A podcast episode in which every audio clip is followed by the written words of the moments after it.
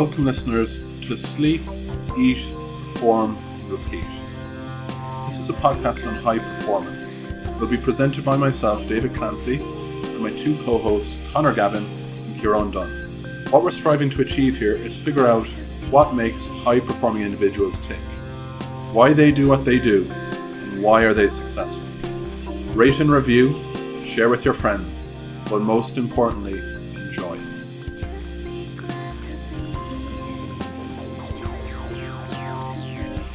Welcome, everyone, to another episode of Sleep, Eat, Perform, Repeat, episode number 39. Today we spoke to Ode Osborne, UFC fighter, school educator, Jamaican born, and sent by God for greatness. We learned about a remarkable journey from the beaches near Kingston, Jamaica, to Wisconsin and Florida in the USA. Ode shares a story about the epiphany he had when he was a young boy and how that set him on a path to greatness and ultimately the ultimate fighting championship. Ode tells us about his start in wrestling, his introduction to mixed martial arts, otherwise known as MMA, and his style in the fight game, that of free flow. Fight analysts call Ode Osborne the Picasso of MMA and say his style resembles that of the legendary Brazilian UFC fighter Anderson the Spider Silva. What made this episode special was when Ode shared his teachings and leadership building strategies that he employs with the young students he works with in school through elements of MMA, such as structure, motivation, and discipline.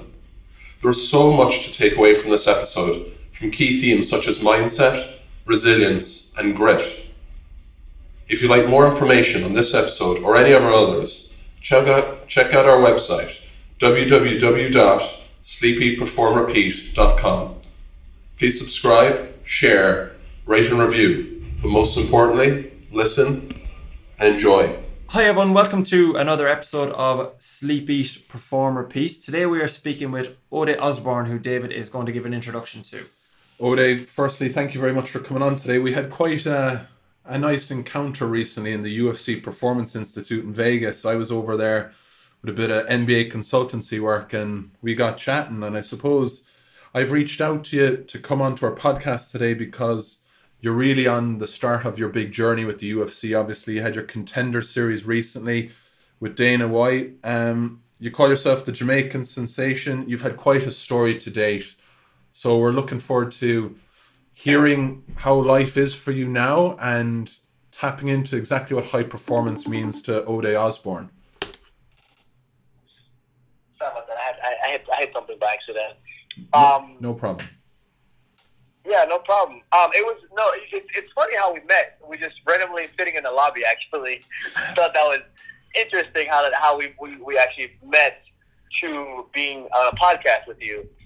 Exactly. Exactly. It's kind of it's kind of one of those random sort of chain of events when you were looking at me and kind of going, "Oh, what's this guy doing here? He doesn't really look like he knows what he's doing." And then I saw across me a fellow with with a couple of big dudes beside him. I was like, "This guy obviously is some athlete training here, so I'm just going to keep to myself for a while."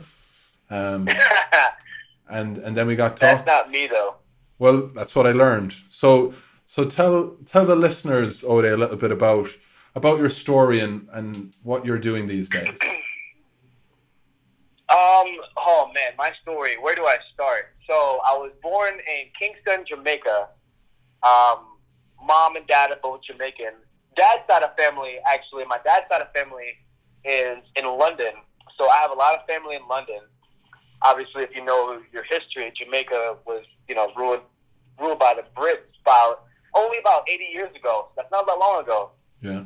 Um, if you here, I- I'm gonna send you something. I just sent you something in your inbox. I just sent. I just did my ancestry, and I just did my ancestry, and I have like seven percent, uh, you know, European ties. Uh, I think two percent Irish, um, because of that, you know, that whole his, historian fact. But anyways, going back to the, you know, I, I, I grew up in, in Kingston, lived there since I was about nine years old, and I lived with my grandma actually on the beach for a little bit until so my mom could come to the states, uh, work a little bit, and get me up here.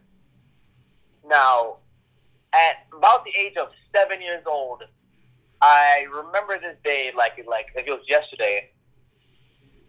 There was an airplane flying, um, you know, flying in the sky, and I looked up, and I had this this this this divine intervention, this feeling like that I was meant to be somewhere else, doing something great.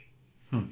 And at the time, I didn't really understand the feeling that I was having, but I knew it was, you know, it was almost like an epiphany or something. I don't even know, but I remember that that just that that that spark. That was that spark that started everything. That spark of I I need to be somewhere else. And ever since that day, looking up at that airplane, I've been on a mission to to conquer, you know what I mean, what it is that God wants me to conquer. Because I am a man of God, of course. Um, and I've always believed since that day that I, I, I was set on a journey to do something spectacular. I didn't know what it was, but so I moved to Brooklyn. Brooklyn, my mom finally worked and brought me to Brooklyn. I moved to Brooklyn, and about two or three months after I moved to the States, uh, the World Trade Center uh, happened. I don't know if you obviously you remember that whole situation, for sure. Yeah. but um, yeah, I, I was only about forty-five minutes away. I remember, I remember just being in class and just the scariest thing. Uh, I'm in class and all these kids are getting evacuated and getting picked up from school, and I'm from like a different country, so I'm like, what, what in the Hmm. world is going on? I have no idea what's going on. So everyone, all the kids are being evacuated, and you know, it was it was a, it was definitely a terrifying moment. Definitely a terrifying moment. Um, uh, so now my mom ended moving me to Florida. So now we went. I, I, I moved to Florida. It was just me and my mom. I then started high school wrestling. So we started high school wrestling and football. I played both two sports, wrestled and I played football. Um, I eventually not soccer like you know foot football like Jamaican Irish football, but American football. yeah. so I eventually stopped playing football because I, I, I got a I didn't really enjoy the whole politics of the sport being you know it, it's it's a team sport right I was very I was always so competitive that if we lost it was it, it was nothing I could do about it because you know a lot of it was it was a team thing you got to take take your loss as a team right Yeah, it was kind of out of your but now control bit. switched. Exactly, it's out of your control. Now I switched over. I, I started focusing my energy on wrestling. So I focused all my energy on wrestling, and uh, I started my first year. My first year with uh, my wrestling coach, which was one of the guys that you met, Ben Tomes. He was there in the lobby. I was about 14 or 15, and Ben, you know, saw me, and he was like, "Dude, you should, you should, you should do wrestling because you are a spectacular athlete. Because he was my football coach as well. And so I was like, okay. So I ended up going to the wrestling room one day and just messing around with a lot of football players. And I was just like, I just picked, I picked it up really, really fast. And so the next couple of years, I developed a knack for wrestling. And then I moved across the state to Wisconsin, close to Canada. And, um, you know, I moved with Ben. Now I'm here. I started MMA about 2012, 2013. I said my, I had my first fight in 2013. So I had a coach. His name was Reese Shaner.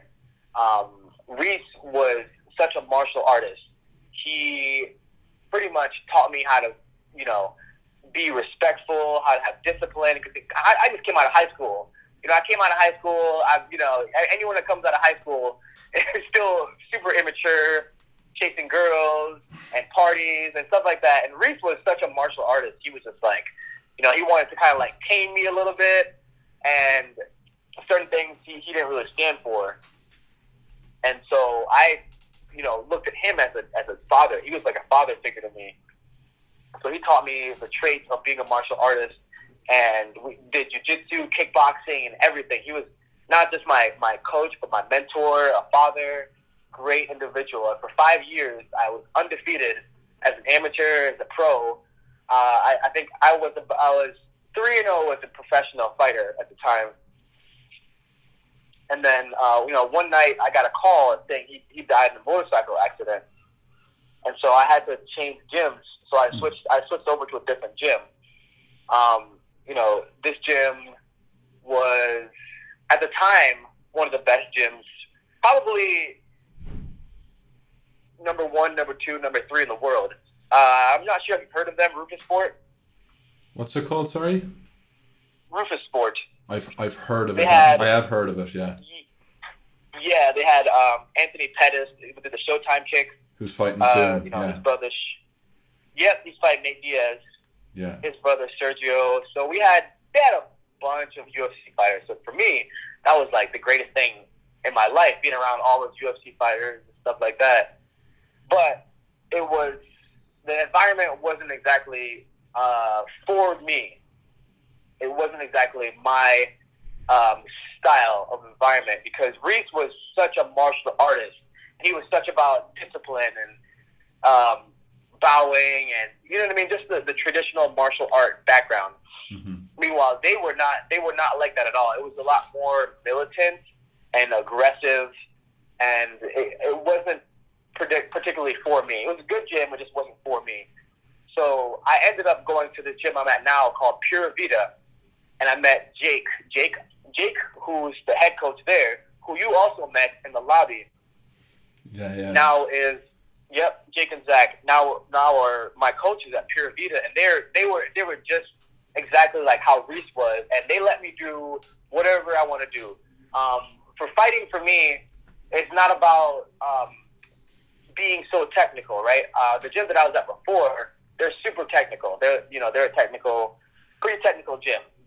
But my style is, it's, it's, I would say my style is kind of more like Anderson Silva in a way. Not you know, not that I'm exactly like Anderson Silva. I just that's more of my style. Free, kind of just a free flow. That's why I consider myself um, an artist Picasso. of the game. Picasso, exactly. There you go. Picasso. I like to I like the free flow. Very good. But So- yeah, so now I'm here, man.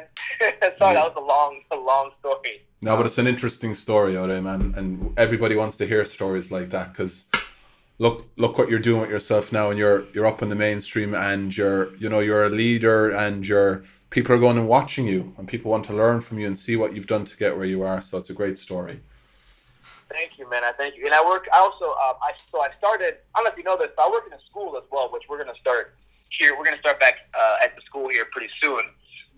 Um, I work with fifth and sixth grade students, and um, you know, you, you you said the leader thing, and I, I it just it just sparked just a memory.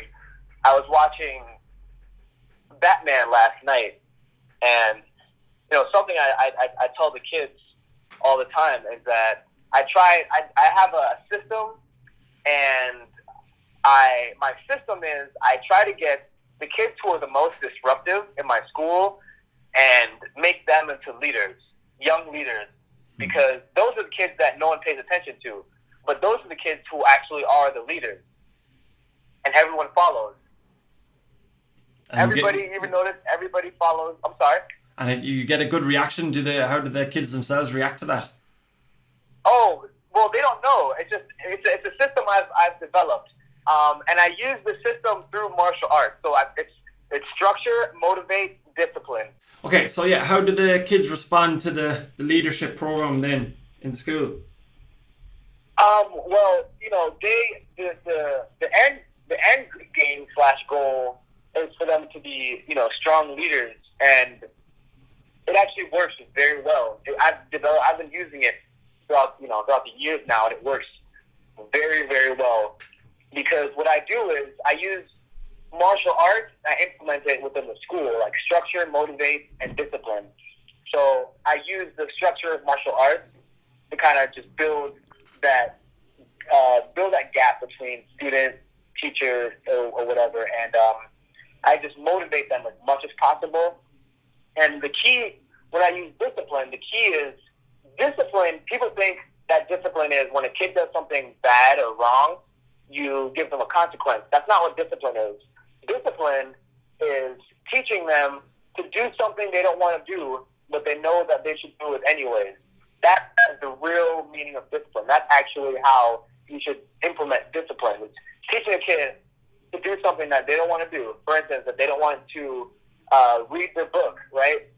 You teach them like, okay, you don't say read your book. You say, you know, if you read your book this many times a day, the improvements that you'll on your test scores will be incredible. Or here's the benefits that you get from reading your book. I know you don't want to do it, but you know you'll you'll grow from it, and you'll you'll be such a smart kid if you just continue to read it. Ode, we, we were getting all obviously there's a lot of important things for our listeners to take away there from, you know, positive mental attitude, mindset, leadership, how you can build that kind of strong mental resilience mentality with people that might not always have it.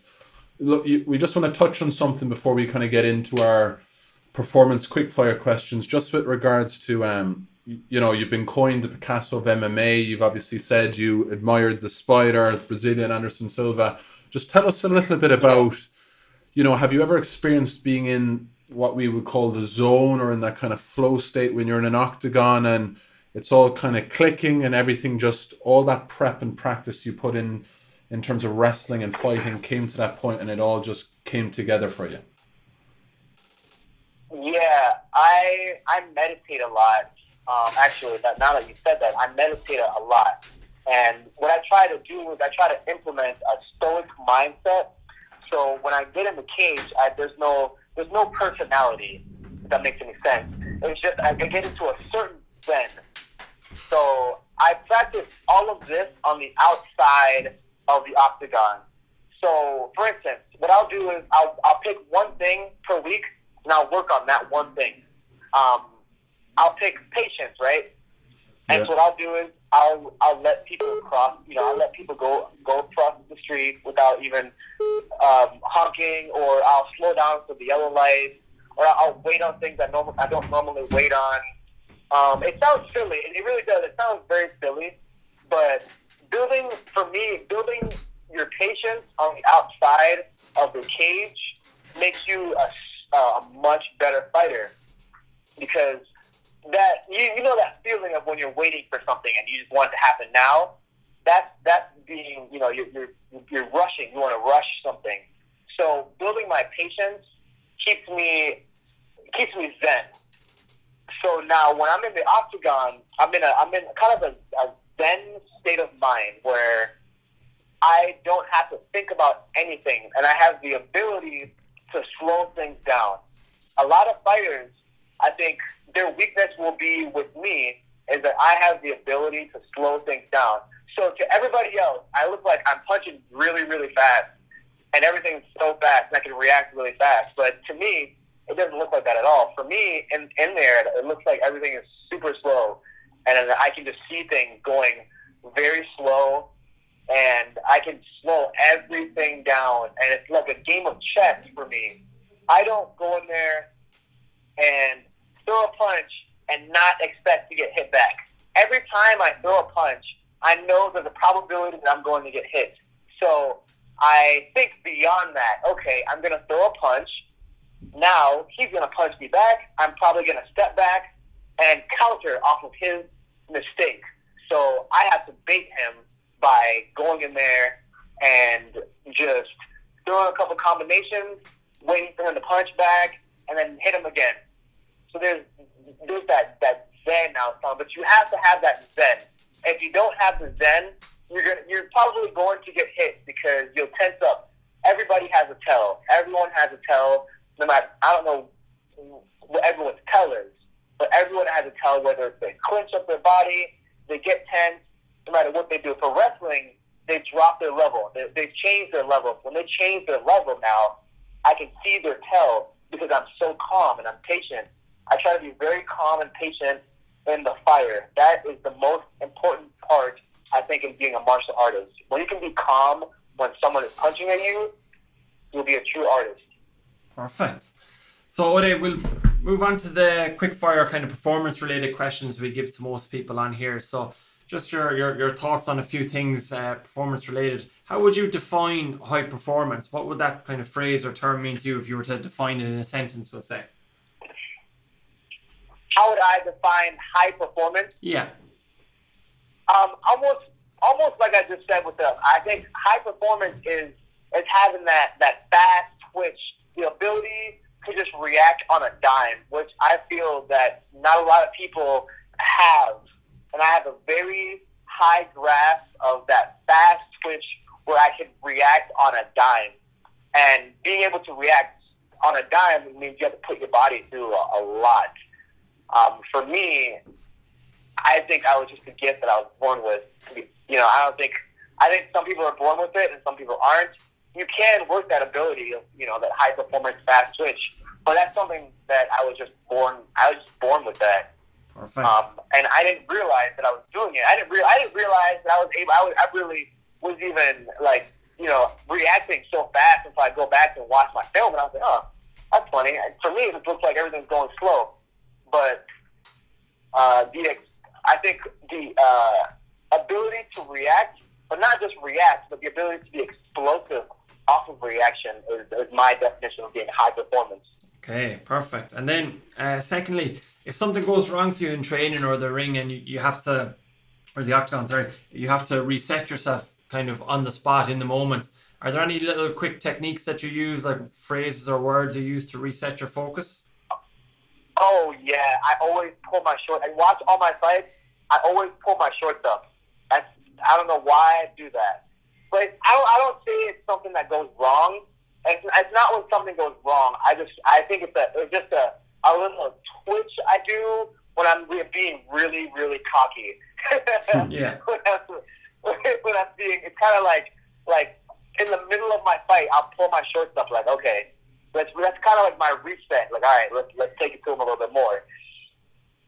Perfect. And then the last one for me, uh, Ode, what would you say your big three areas of focus are at the moment, whether that's in your training or your, your, your fighting or personal personal life, anything like that? Oh man, um, the big one is obviously focusing on myself because a lot of people get so wrapped up in the fans, and know I love the fans because they I wouldn't be where I am without them. But for me, the fans can also add a lot of pressure to how you how you perform. So I try to focus. I try to take everything that the fans say with a grain of salt. You know what I mean? Like, oh man, you're so awesome. You're you you are going to be a UFC champion. All the stuff that they say to me. I try to take it. I try to take it with a grain of salt because they're supposed to say that.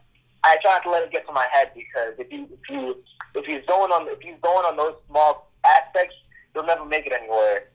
So I focus on myself and just keep on getting better every single day and, and working hard, regardless of what people say.